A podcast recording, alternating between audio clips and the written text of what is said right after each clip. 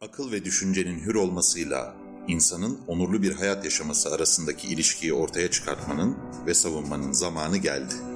Daktilo 1984 bu amaçla podcast yayınlarına başladı. Herkese merhabalar. Radyo Daktilo'nun yeni bölümünde birlikteyiz. Ben Barış Ertürk. Bu bölümde e, Bilgi Üniversitesi'nden Profesör Doktor Ayhan Kaya ile birlikteyiz. E, kendisi e, hem makale hem de kitap olarak sayısız eserini bir yenisini daha ekledi ve e, Routledge yayınlarından e, Avrupa'da Popülizm ve Kültürel Miras adlı eseri yayınlandı. Hocam merhabalar öncelikle. Merhabalar Barış. Hocam e, bu tabii ki kültürel miras noktası aslında popülist söylemde ve politikalarda hep gördüğümüz bir şey. Ama siz özellikle bu kavramı seçip üzerine bir e, kitap yazdınız. Genel olarak ne söylemek istersiniz bu iki kavramın ilişkisi noktasında? Önce e, hoş geldin Barış. E, bir mezunumuzun e, sonra aradan e, belli bir süre geçtikten sonra yurt dışı eğitimini aldıktan sonra tekrar Türkiye'ye dönmüş olması ve e, bu mecrada devam edecek olması beni e, e, sevindiriyor. E, bundan sonra da başarılarının devamını e, diliyorum. Böyle başlayayım. E, şimdi ben uzun yıllardan beri e, özellikle Avrupa'da e, İslamofobya, e, ırkçılık, e, göç, uluslararası göç konularını e, çalışırken e, bir süre sonra kendimi e, geçtiğimiz yıllarda e, 2019 yılının aslında başlangıcında bitirdiğimiz 3 yıllık bir e, Ufuk 2020 projesinde e, buldum. İngiltere'den e, Heritage Studies, e, kültürel miras çalışmaları hatta eleştirel kültürel miras çalışmaları yapan e, Chris Whitehead adlı arkadaşım e, benden onun oluşturduğu bir e, bilimsel konsorsiyuma dahil olmamı istedi ve özellikle Avrupa'daki yükselen popülizm ile kültürel miras arasındaki ilişkiyi alan çalışmaları yoluyla anlamaya çalışmamı benden rica etti. Ben de yeni bir alan olduğu için kültürel miras çalışmaları benim için tamamıyla yeni bir alandı ama e, ben böyle çalıştığım için sürekli kafamdaki o işte oluşan sorulara yanıt arayan bir bilim insanı olduğum için o dönemde de öylesine sorular benim kafamı da meşgul etmekteydi ve e, okey dedim ve e, o süreci başlattık. E, zaman içerisinde e, 6 ülkede derinlemesine görüşmeler yapmak suretiyle özellikle e, gelişmekte olan, ortaya çıkmakta olan sağ popülist partilerin e, taraftarlarıyla, seçmenleriyle derinlemesine görüşmeler yaparak e, bu insanların kafasında geçmiş ne anlam ifade ediyor, kültürel miras ne anlam ifade ediyor, e, bu insanlar e, kültürel mirası ve geçmişi e, nasıl e, kullanıyorlar söylemlerinde ve söz konusu siyasal partiler bu e, söylemi nasıl e, kullanıyorlar e, gibi sorularla e, başladık e, 6 siyasal partiyle e, yola çıktık e, ve o şekilde tamamladık. Fransa'da tabii ki Le Pen'in partisi Front National'e baktık. Almanya'da e, yeni kurulan e, Alternative für Deutschland AFD e, ile ilgilendik ve e, Dresden'de görüşmelerimizi yaptık. İtalya'da yeni kurulan e, Cinque Stelle 5 e, e, e, Yıldız Partisi ile e, gör, e, onların taraftarlarıyla görüşmelerimizi yaptık. Roma'da e, bunları sınırlandırdık. Yunanistan'da Golden Dawn Altın Şafak Partisi'nin e, taraftarlarıyla görüşmelerimizi yaptık. Türkiye'de e, Adalet ve Kalkınma Partisi e, taraftarlarıyla e, İstanbul'dakilerle görüşmeler e, yaptık. E, ve Hollanda'da ise e, Rotterdam'da e, PVV e, Party for Freedom, e, Özgürlük Partisi yani Wilders'in partisinin taraftarlarıyla görüşmelerimizi yaptık. Şimdi e, tabii sen de çok iyi takip ediyorsundur. E, bugün öyle bir noktaya gelindi ki yaşamakta olduğumuz e, istikrarsızlıklar, e, işte bir takım düşmanlıklar, bir takım bölünmeler, parçalanmalar adeta e, sağ popülist partilerin e, sorumluluğu olarak e, ifade edilmeye başlandı. Öyle bir resim çiziliyor ki özellikle merkezdeki siyasal partiler tarafından.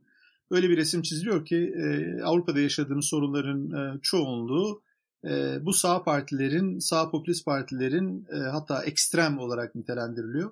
E, bu partilerin e, sorumluluğudur. Yani bütün yaşadığımız e, problemlerin müsebbibi onlardır şeklinde bir hava yaratılıyor. Ama ben e, bu denklemi tersinden kurmak gerektiğini düşündüm. Çünkü çok uzun yıllardan beri ben bir siyaset bilimci olarak, yer yerde bir sosyal antropolog olarak e, aslında sen de derslerden hatırlarsın e, uzun yıllardır, geçtiğimiz 30 yıldır e, merkezdeki siyasal partilerin e, ev ödevlerini layıkıyla yapmadıklarını, e, siyasetin merkezinde problemler olduğunu, e, hatırlayalım ta 74 yıllara gidip Habermas'ın e, Legitimacy Crisis of the Nation State değil mi? Devletin meşruiyet krizi diye tanımladığı e, krizle birlikte özellikle neoliberal e, yönetim anlayışının egemen e, kılınmasıyla e, birlikte e, merkezdeki siyasal partilerin e, sürekli e, kaçak dövüşmeye başladıkları, var olan mevcut yapısal problemlere, işsizlik, yoksulluk, adaletsizlik, sanayisizleşme gibi e, mevcut problemlere e, yanıt aramaktansa zaman içerisinde e, kendi e, iktidarlarını devam ettirebilmek için yapay bir takım e, iç düşmanlar yaratmak e, suretiyle e, Foucault'un kullandığı kavramı kullanmak gerekirse e, çok sorunlu olduğunu düşündüğüm yönetsellik biçimleri geliştirmeye başladılar. Ve dolayısıyla yapısal sorunları çözmekten ziyade bir süre sonra Soğuk Savaş'ın da bitmesiyle birlikte dışarıdaki düşman sendromunun var olan ulus devleti yeniden üretmeye yetmediğini görüp içerideki düşmanları yaratma eğilimine girdiklerini e, görüyoruz. Bu göçmenler olabilir, azınlıklar olabilir, İslam olabilir, Müslümanlar olabilir vesaire. Aslında e, kitapta dikkatimi e, dikkatini çekmeye çalıştığım, e, okuyucuların dikkatini çekmeye çalıştığım noktalardan bir tanesi. Bugün e, sağ popülizm bağlamında konuştuğumuz tartışma konularına baktığımız zaman mesela sağ popülist partiler e, multikültürelizm karşıtıdırlar. E, İslamofobiktirler, e, göçmen karşıtıdırlar, e, uygarlıkçı e, bir söylem e, kullanırlar. E, aslında bu e, söylemler çok yeni söylemler değil. Bunların izini sürdüğümüz zaman bunların izini 90'lı yıllara kadar götürebiliriz. E, özellikle 11 Eylül sonrasında e, egemen siyasetin kullandığı söylemler olarak da bunları e, görebiliriz. Dolayısıyla e, şunu ifade etmeye çalıştım. Yani e, bugün sağ popülist partilerin kurdukları, inşa ettikleri söylemler yeni söylemler değildir. E, bunların arka planı vardır. E, bunlar ta 90'lı yıllara kadar götürülebilecek hatta 80'li yıllara kadar götürülebilecek neoliberal söylemlerdir. E, sadece değişen şu, işte 90'lı 2000'li yıllarda merkez siyaset tarafından bayraktarlığı yapılan bu söylemlerin bayraktarlığı bugün sağ popülist partiler tarafından yapılmaktadır. Çünkü sağ popülist partiler özellikle sistem karşıtı insanların bir şekilde desteğini kazanabilmektedirler. Ve dolayısıyla tekrar başa dönelim. Denklemi tersinden kurduğumuz zaman bugün yaşamakta olduğumuz problemlerin e, aslında e, nedeni, e, sebebi e, bu siyasal partiler değildir. Yani sağ popülist siyasal partiler değildir. E, merkez siyasal partilerdir. E, bugünkü sağ popülist siyasal partiler ise e, aslında yaşadığımız 30 yıldır yaşamakta olduğumuz problemlerin sonucudurlar.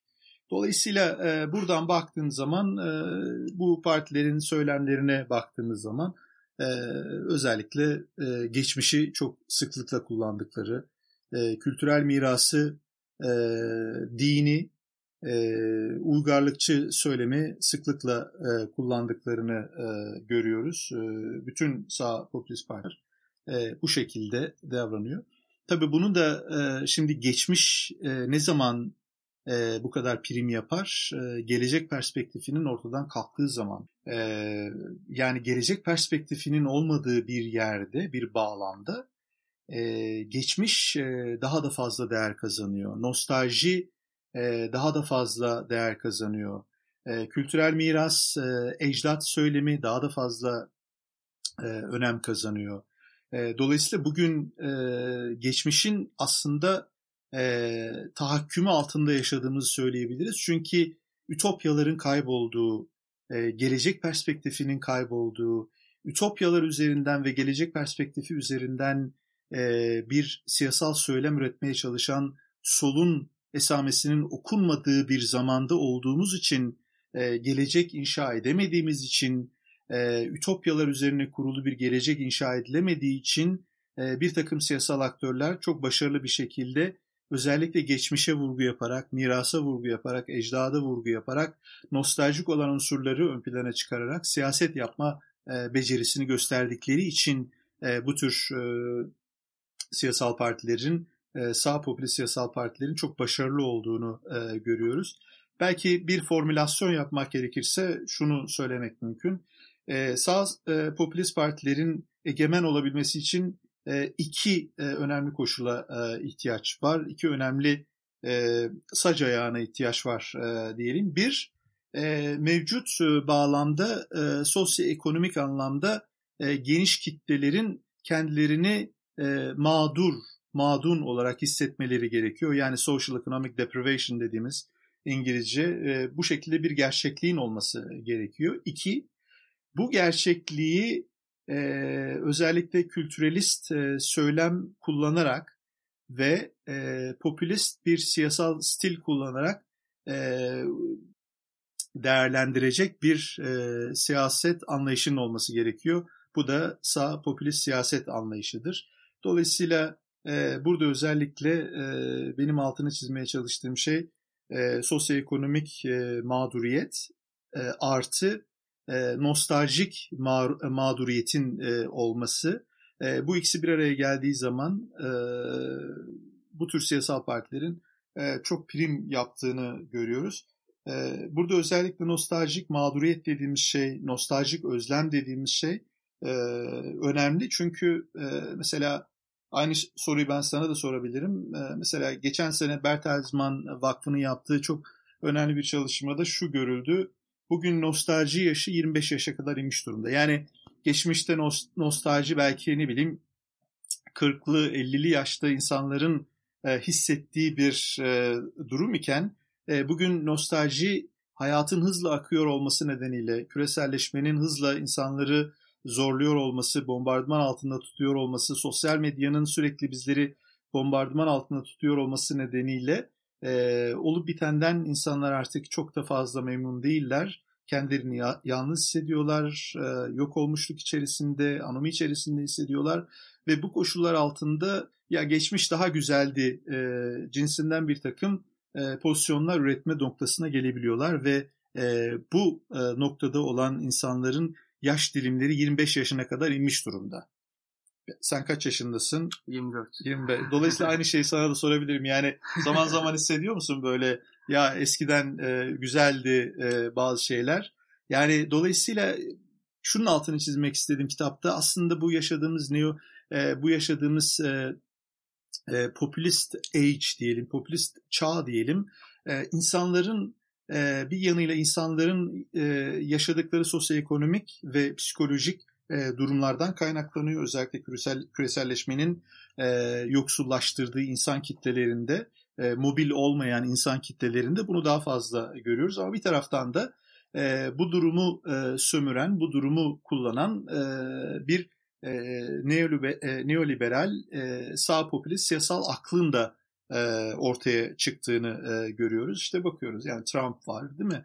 E, işte Avrupa'da e, farklı örnekleri var, Orban var e, Türkiye örneği var. Dolayısıyla e, bu aslında e, bizim çok e, sıklıkla yaşadığımız bir e, hal haline e, geldi. E, kitapta e, bunları anlattım. Her bir ülkenin kendine özgü e, işte koşullarının altını çizmeye çalıştım. Hollanda'da diyelim ki e, bu e, PVV'de daha çok böyle kolonyal e, kültürel mirasın altı çiziliyor. Fransa'da keza yine e, kolonyal kültürel mirasın altı çiziliyor. Ama aynı zamanda cumhuriyetçi ve laik e, kültürel mirasın da altını çiziyor. E, bu şekilde mainstream olma e, becerisini gösterebiliyor. Türkiye'de Osmanlı ve İslami bir kültürel mirasın altının e, çizildiğini ve kitleleri bu şekilde yakalayabildiğini e, görüyoruz. E, Almanya'da özellikle e, e Doğu, eski Doğu Almanya eyaletlerinde e, giderek güç kazanan AFD'nin yine e, geçmişte e, insanlara rahatsızlık veren e, geçmişin mirasını zaman zaman e, Nazi mirasını e, kullandığını e, görebiliyoruz. Yunanistan'da e, baktığımız zaman Golden e, Dawn Partisi, Altın Şafak Partisi eski Yunan uygarlığına, onların işte eski e, 300 Spartalı e, mitolojisinden e, tut da e, geçmişte yine e, farklı uygarlıklara karşı e, kazandıkları e, savaşların e, altını e, çiziyorlar. İtalya'da e, Cinque Stelle e, Roma İmparatorluğu'na e, nostaljik bir şekilde bakarak e, öyle bir İtalya'nın özlemini e, hissediyor, duyuyor. E, kitapta genel olarak e, bu şekilde biraz da uzattığım farkındayım ama e, kısaca e, bu şekilde özetlemek mümkün herhalde. Peki hocam benim e, kitabın iç, içeriğini okurken aklıma ve siz şimdi anlattıktan sonra görüşmelerle ilgili aklıma takılan bir noktada şu oldu. Kitaba belki yazamadınız, belki yansıtamadınız ama sizi o yaptığınız belki onlarca belki yüzlerce görüşme sırasında e, bu bahsettiğiniz farklılıkların yanında e, aynı olan, aynı gördüğünüz tepkiler, reaksiyonlar ya da akıl yürütme biçimlerinden de belki bahsetmek gerekiyor. Bütün bu kültürler ve e, tarihsel farklılıklar. Barış o çok doğru bir e, soru. E, çünkü bu e, soruya aradığım cevap e, beni şu anda e, yapmakta olduğum e, büyük bir Avrupa Birliği projesi var. E, European Research Council e, Advanced Grant e, projesi var. E, ona götürdü. O da şu. E, dolayısıyla zaten e, ben hani bir bilim insanı olarak e, yıllardan beri e, farkında olarak veya olmayarak e, bir madalyonun farklı yüzlerini çalışmaya e, çalışıyorum. Göç e, araştırmaları yaparken bile aslında çalıştığım konu göçmenlerden ziyade o göçmenlerin içinde bulunduğu çoğunluk toplumu ve devleti bir anlamda çoğunluk toplumunun ve devletin analizini yapmaya çalışıyorum. Bunu yaparken de sosyal antropolojik yöntemleri kullanıyorum ama aklımın e, bir köşesinde mutlaka ve mutlaka kurumlar var, devlet var, toplum var.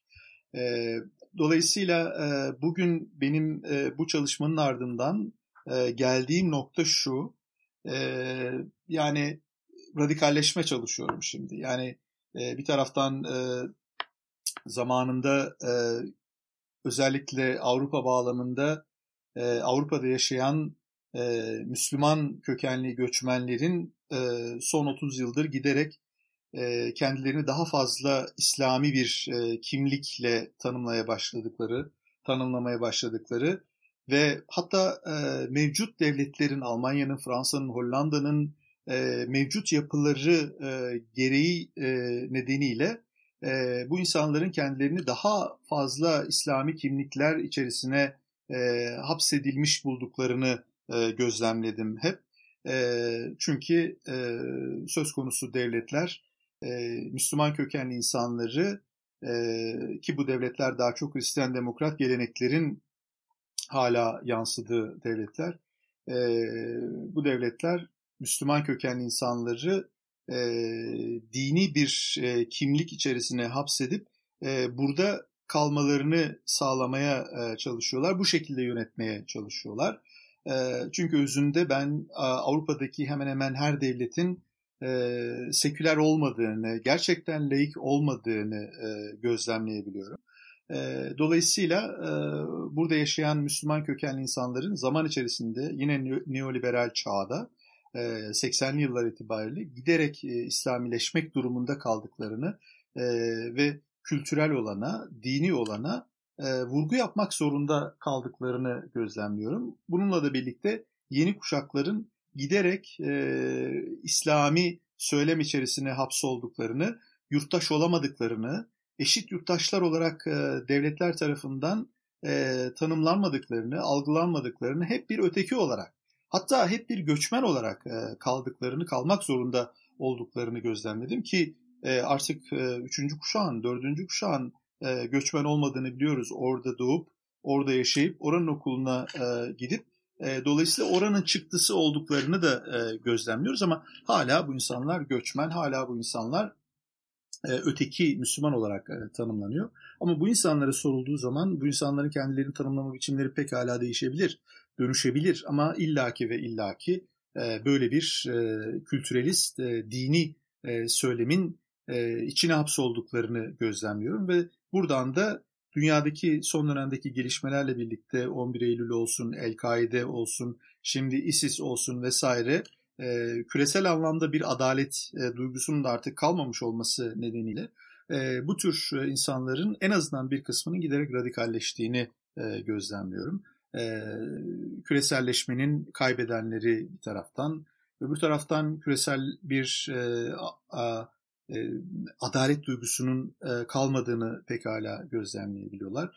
Kendileriyle birlikte e, özdeş e, gördükleri e, dünyanın farklı yerlerinde yaşayan ümmetin unsurlarının bir takım işte haksızlıklara e, ta geçmiş sömürgeci yıllardan kalan e, şekilde haksızlıklara ma- e, maruz kaldıklarını gözlemleyebiliyorlar ve e, bu gözlemlerini dile getirirken, rahatsızlıklarını dile getirirken de ister istemez e, kendilerine sunulan İslami e, dini retoriği kullanmaktan başka da bir şansları aslında e, kalmıyor. Keşke o insanlar içinde bulundukları ülkenin e, siyasetine entegre edilebilselerdi, ekonomisine entegre edilebilselerdi, hukukuna entegre edilebilselerdi. Ben durumun daha farklı olacağını gözlemliyorum. Bu dolayısıyla işin bir yanı bu. Bir taraftan e, İslam'ın belli e, özellikle yoksul, e, dışlanmış veya çok da aslında dünyaya hakim ama küresel adalet duygusunun olmadığını gören e, insanlar tarafından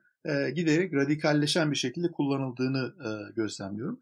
Ama öbür taraftan son dönemde değil mi White Supremacist diye ta e, 2011 yılında Norveç'te Breivik olayını hatırlayalım değil mi? E, 79 kadar genç Norveçli sosyal demokrat insanı öldüren bir caniden bahsediyoruz. Neymiş? Müslümanlar e, ülkeyi kirletiyorlarmış. E, çok kültürcülük e, ülkeye zarar veriyormuş, Avrupa'ya zarar veriyormuş. Hristiyan Avrupa giderek İslamileşiyormuş. Kimileri buna EU Rabia diyorlar değil mi? Yani Arap bir Avrupa. Kimisi giderek İslamlaşan bir Avrupa'dan. İşte Haçlı seferlerini meşrulaştıran bir retorik e, inşa edilmeye çalışılıyor vesaire. E, bu insanlara baktığımız zaman da aslında e, enteresandır. E, demin sözünü ettiğimiz e, giderek radikalleşen bir takım e, Müslüman kökenli gençlerden sosyoekonomik anlamda ve psikolojik anlamda çok da farklı olmadıklarını görüyoruz. E, popülizm çalışmasında da gördük. Mesela e, bu insanlar bir kere e, İslamofob, e, İslamofobist e, diyelim. Ben o kavramı kullanmayı tabiyorum. E, bu insanlar göçmen karşıtı, bu insanlar e, sosyoekonomik anlamda e, kendilerini e, mağdur hissediyorlar.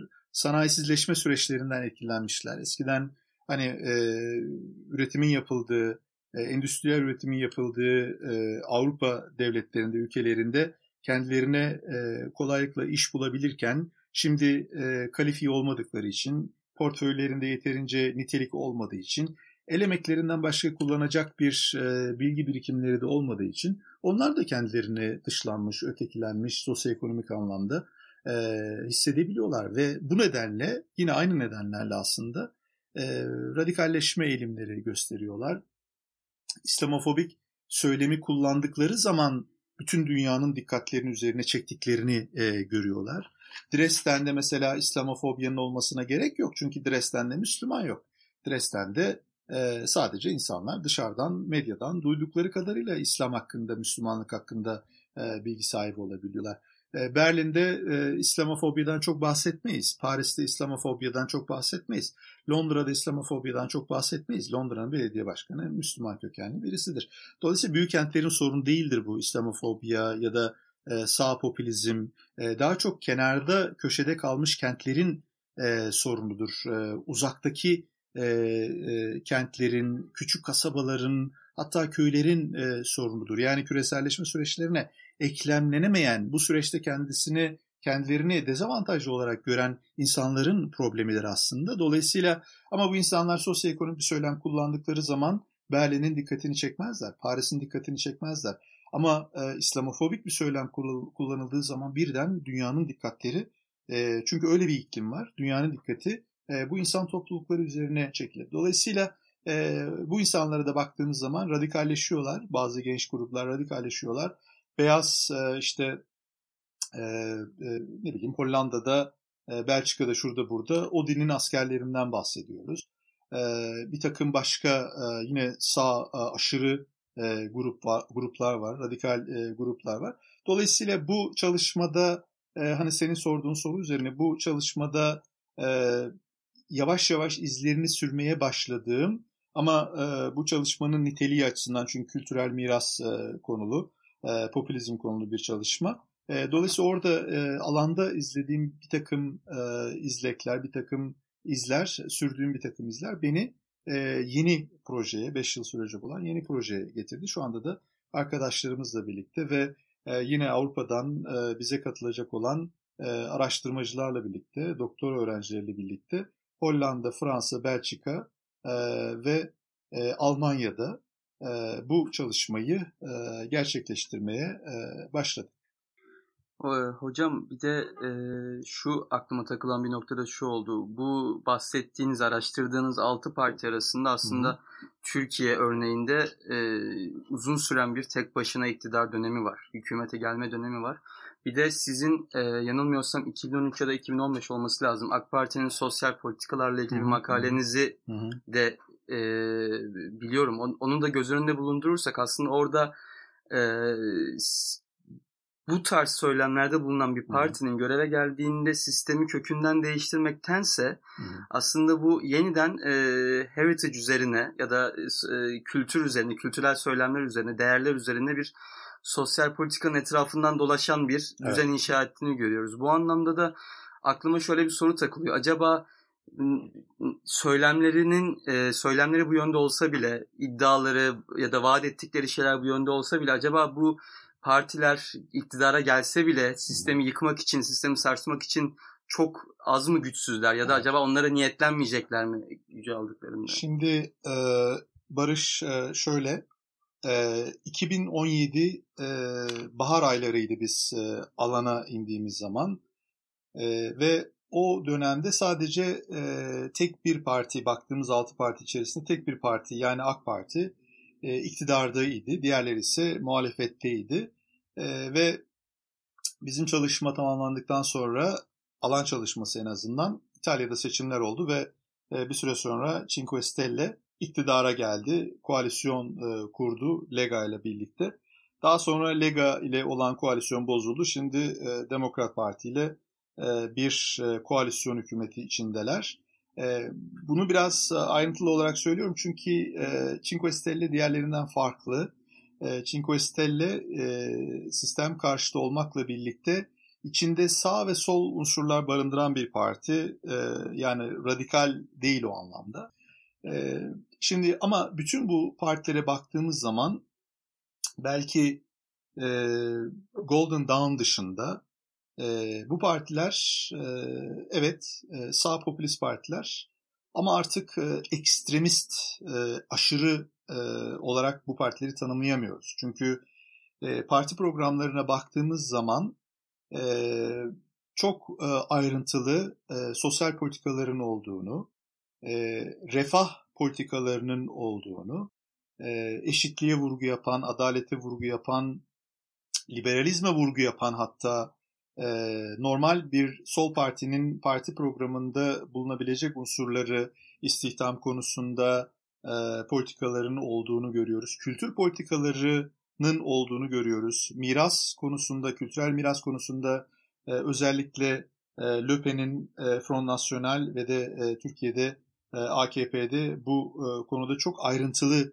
e, politikaların olduğunu e, görebiliyoruz. Dolayısıyla artık bu partiler e, aşırı sağ partiler değiller. Bu partiler işte sağ popülist partiler e, ve merkeze gelmeye çalışıyorlar. E, şimdi e, Avrupa özelinde Türkiye'yi bir tarafa koyalım. Türkiye'de çünkü daha e, İslamcı, daha e, muhafazakar ve e, daha Osmanlıcı bir e, parti var. E, ama Türk e, Avrupa'daki örneklerine baktığımız zaman siyaset biliminde inclusion moderation dediğimiz bir teori var.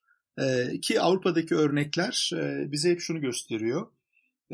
İster aşırı sağ olsun, ister aşırı sol olsun, parlamentoya, parlamentoya girdikten sonra eğer merkeze gelmeye, iktidara gelmeye çalışıyor ise e, zaman içerisinde aşırılıklarından e, sıyrılmak zorunda ki e, bir catch-all parti yani bütün oylara talip bir parti olmak zorunda olduğu için zaman içerisinde bu aşırılıklarından e, sıyrıldıklarını görüyoruz. Geçmiş deneyimler bu yönde. Aynı e, sürecin mevcut e, sağ popülist partiler içinde Avrupa'da ister PVV olsun, ister Cinque Stelle, ister Lega olsun ya da AFD olsun ya da e, Le Pen'in partisi olsun e, bu partiler içinde e, bunu öngörmek mümkün. Çünkü e, bu partilere oy veren insanların sosyoekonomik e, arka planlarına baktığımız zaman mesela Le, Pen, partisi Front National geçmişte daha çok e, Güney Fransa'da yani işte e,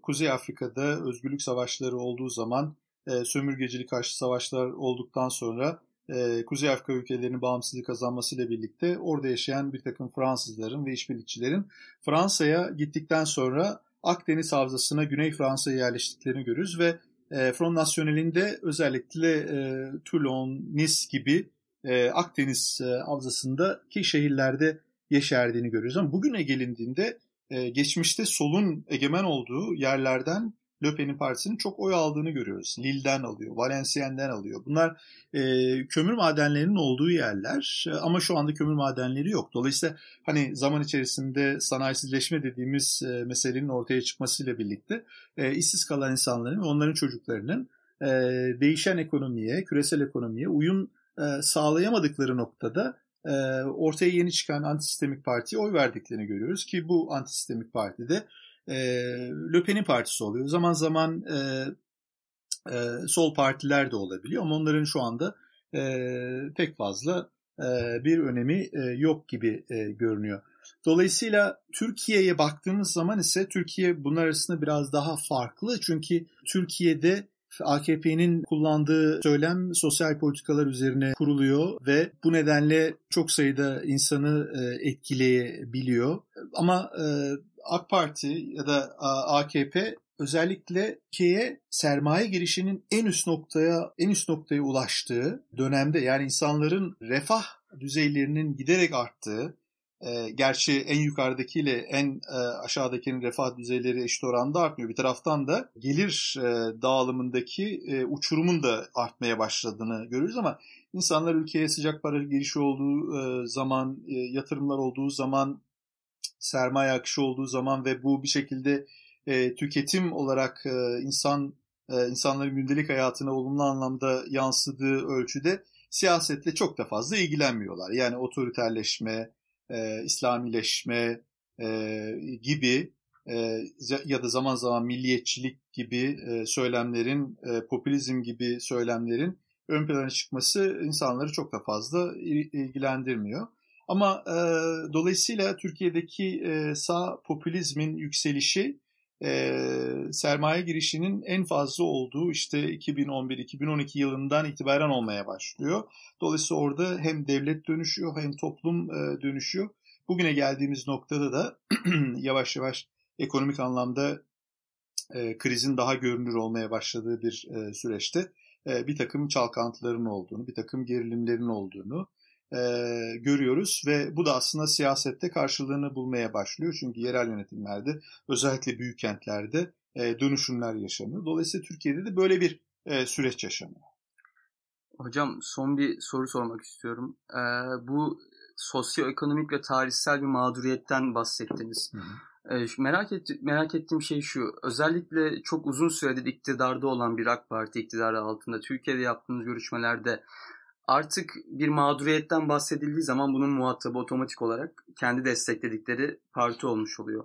Bu mağduriyet söyleminde bir farklılık, bir değişim gözlemlediniz mi iktidardaki olan bir partinin destekçisi Şimdi oldukları şöyle, için? Bizim e, 20 tane e, derinlemesine görüşme yaptık İstanbul'daki AK Parti e, seçmenleriyle. Fakat özellikle e, daha eğitimli olan insanları e, seçmeye çalıştık ve orada da şöyle bir şey çıktı. Çünkü AK Parti seçmeni yani sosyoekonomik düzeyi çok farklı olan insan grupları ve biz daha önce yaptığımız çalışmalardan daha yoksul, sosyoekonomik anlamda daha yoksun kitlelerin parti seçme eğilimlerini bildiğimiz için, o yönde çalışmalarımız olduğu için daha görece bilinmeyen, eğitim düzeyi daha yüksek olan insanlarla görüşme e, yapmak istedik ve orada da ilginç olduğunu düşündüğüm bir takım sonuçlar elde ettik. Mesela bir taraftan e, bu gruplarda geçmişte özellikle Kemalizme, e, yönelik eleştiriler e, yapmaya devam ediyorlar. Öte yandan e, Osmanlı geçmişinin e, unutturulmaya çalışıldığı konusunda ki bildik söylemleri kullanmaya devam ediyorlar ama işin enteresan tarafı e, partisinin Osmanlı'yı kullanma şeklini, popüler kültürde, e, dizi filmlerde Osmanlı'nın resmedilme şeklini e, son derece e, sorunlu e, buluyorlar. Son derece abartılı e, buluyorlar. E, tarihin doğru e, yansıtılmadığını e, e söylüyorlar. Ve giderek e, bu şekildeki bir temsil biçimini yani Osmanlı'yı ve İslam'ı e, temsil biçiminin özellikle de e, ümmet kavramının sürekli altının e, çizilme e, biçiminin e, ülkeyi, toplumu e, böldüğünü, parçaladığını e, e, söyleyen insanlarla e, görüşmüş olduk e, netice itibariyle.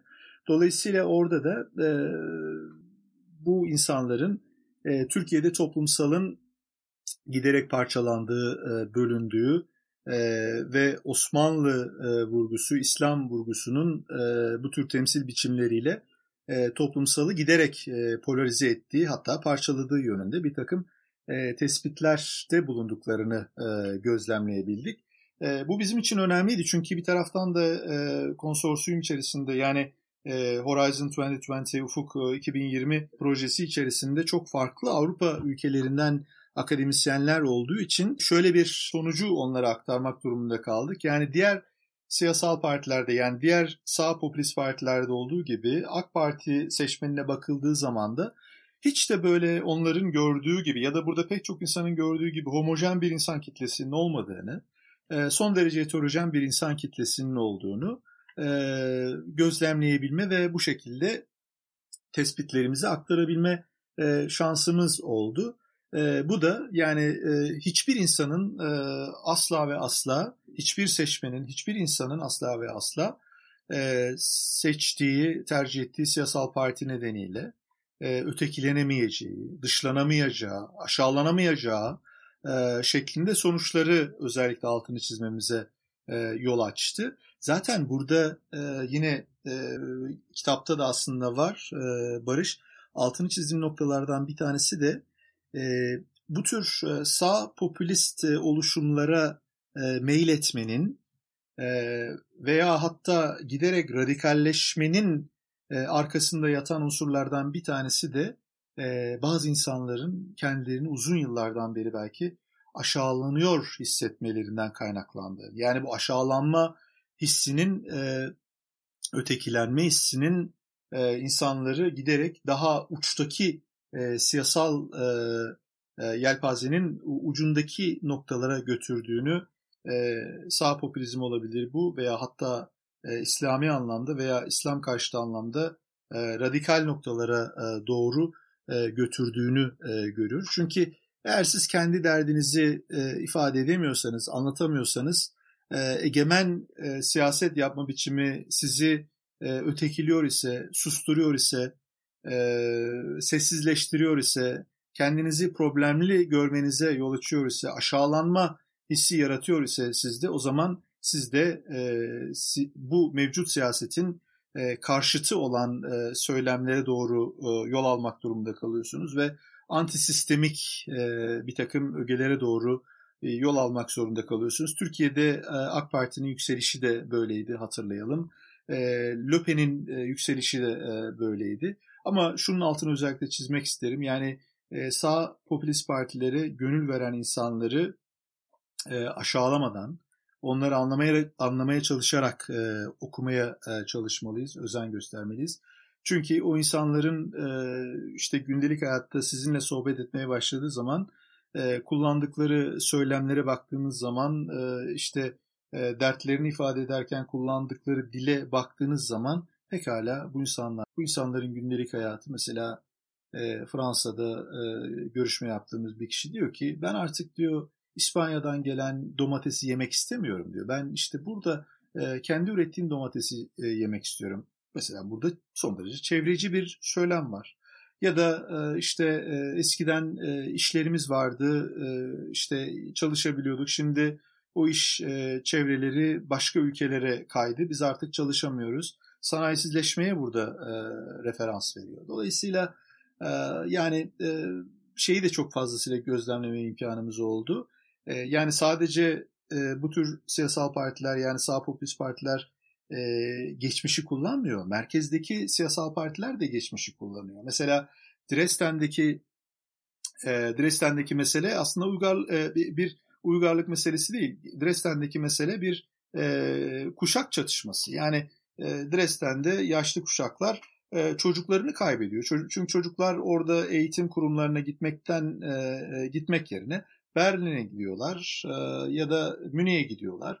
E, yine mezun oldukları zaman Dresden'de iş olmadığı için otur yerlere gidiyor. Dolayısıyla orada bir göç problemi var ama bu iç göç problemi. Yani oraya gelen Müslüman Müslümanların problemi değil. Çünkü Müslüman gelmiyor oraya ya da Türk gelmiyor oraya. Dolayısıyla sosyoekonomik anlamda çok, demografik anlamda çok ciddi sorunlar var.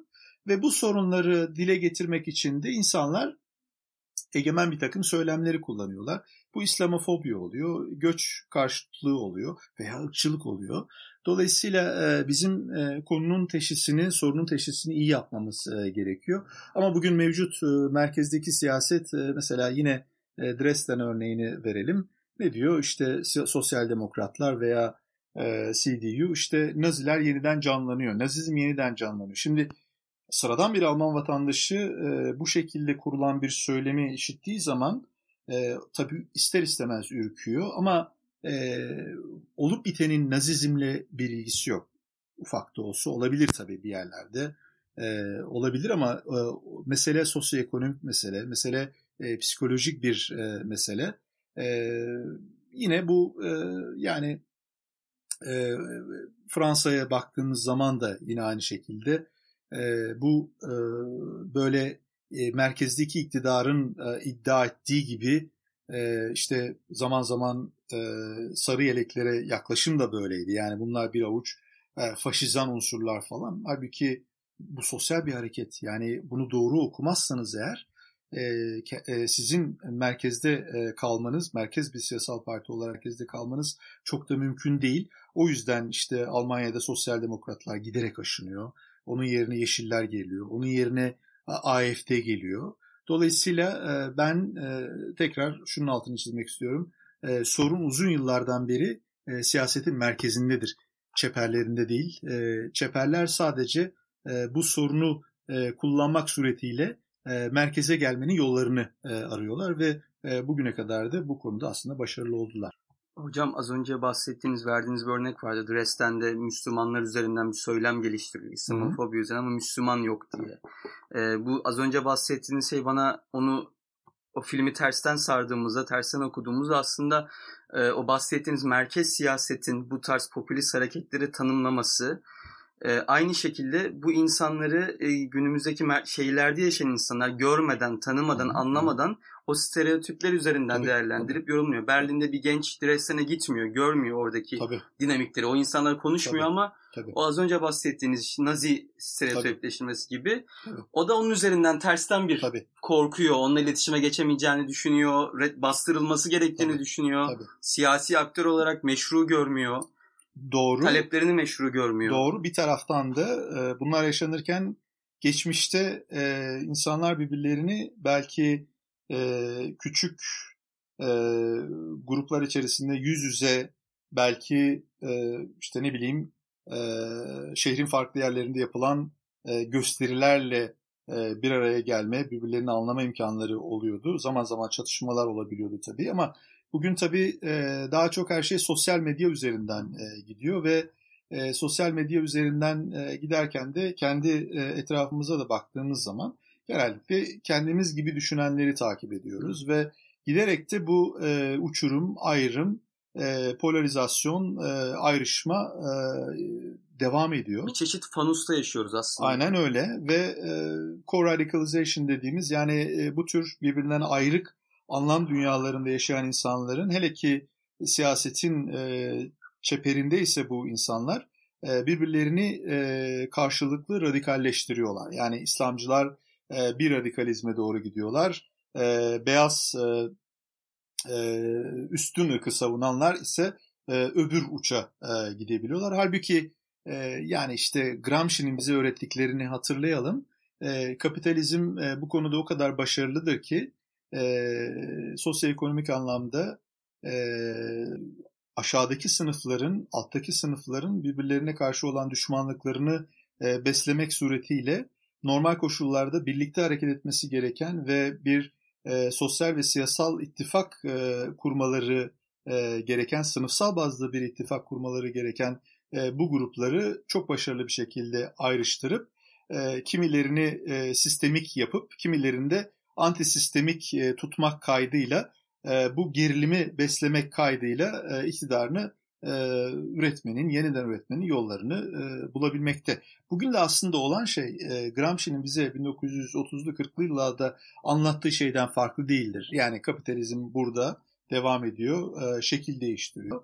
E, dolayısıyla aslında hani e, bunun altını özellikle çizmek istiyorum. E, perspektifi özellikle yeniden e, buraya e, konuşmamıza e, davet ediyorum. Çünkü yaşadığımız şeyler aslında çok yeni şeyler değil. Yani e, popülizm sanki ilk defa olan bir şeymiş gibi. Hayır efendim ne münasebet yani popülizm belki adı o değildi başka bir şeydi. Ama yaşadığımız mesele sosyoekonomik meseledir, siyasal bir meseledir, psikolojik bir meseledir. E, yığınlar neden e, işte e, kalkışıyorlar, kalkışmalara giriyorlar, neden e, protesto etme gereğini duyuyorlar? Çünkü var olan mevcut sistemden e, memnun değiller, hoşnut değiller ve e, iktidarlar bu insanların yapısal sorunlarını çözdüğü zaman meşruiyetlerini kazanabilirler ama e, meşruiyet e, farklı yollarla kazanıldığı için şimdi sorunlar çözülmeden kazanıldığı için bir takım düşmanlar yaratıldığı için bu şekilde devam ediyor. Buradan çıkışın yolu bence ütopyalara e, geri dönmek, e, gelecek perspektifini yeniden inşa etmeye çalışmak. E, çünkü e, yani bakmayın sağ popülist partilerin de bir gelecek perspektifi var ama bu gelecek perspektifini e, retrospektif inşa ediyorlar. Yani geçmişe referansla e, arzu ettikleri geleceği inşa ediyorlar. Halbuki e, geleceği e, prospektif referanslarla yani geç, gelecekte ortak hedefler e, koyarak e, bu e, toplumu oluşturan unsurların hepsinin sahiplenebileceği bir ortak hedefler zinciri e, geliştirerek, oluşturarak e, geleceği inşa etmek mümkün olabilir. 2000'li yılların başlangıcında Türkiye örneğinde, e, Türkiye örneğinden gidecek olursak hatırlayalım. Bir Avrupa Birliği perspektifi konmuştu ve bütün kitleleri bu ortak perspektif e, etrafında toplayabilme becerisi göstermişti en azından 2005'e 2006'ya kadar ya da 2007'ye kadar ama ondan sonra bu perspektif kaybedildi. Gerek e, dışarıdan kaynaklanan nedenler, Avrupa Birliği'nden kaynaklanan nedenlerle, gerek içeriden kaynaklanan nedenlerle. Ama bizim yeniden bir perspektife ihtiyacımız var. Sadece bizim değil, bütün dünya toplumlarının, Amerika Birleşik Devletleri de dahil, Rusya'da dahil gelecek perspektifine ihtiyacımız var. Artık geçmişi kurcalamayı çok da fazla yani düşünmemeliyiz. Geçmiş tabii ki önemli. Geçmiş bizi özgürleştirir bir taraftan ama bir taraftan da işte tutsaklaştırıyor. Yani geçmişin öyle bir e, gücü var. Bir taraftan geçmişi bilmek, tarihi bilmek e, insanı özgürleştirir. Ama bir taraftan da belli özellikle e, işte e, heroik dediğimiz e, kahramanlık e, tarzındaki e, mitlere e, saplandığımız zaman da orada kalırız yani. Hala Orta Asya'dan buraya gelememiş oluruz ya da ne bileyim e, hala 7. yüzyıldan buraya gelememiş oluruz. Yani e, dolayısıyla burada dikkatli olmak gerekiyor. Geçmişi e, dikkatli kullanmak. Hocam çok teşekkür ediyorum. Ee, umarım Horizon 2020'nin sonuçlarına dair de önümüzde yeni bir program yaparız araştırmanın inşallah, inşallah, inşallah. Başarılar diliyoruz. Çok teşekkür ederim Barış. Ben de başarılar diliyorum. Ee, çok teşekkür ederiz bizleri dinlediğiniz için. Bu programın sonuna geldik. Ee, tekrar iyi günler diliyoruz herkese.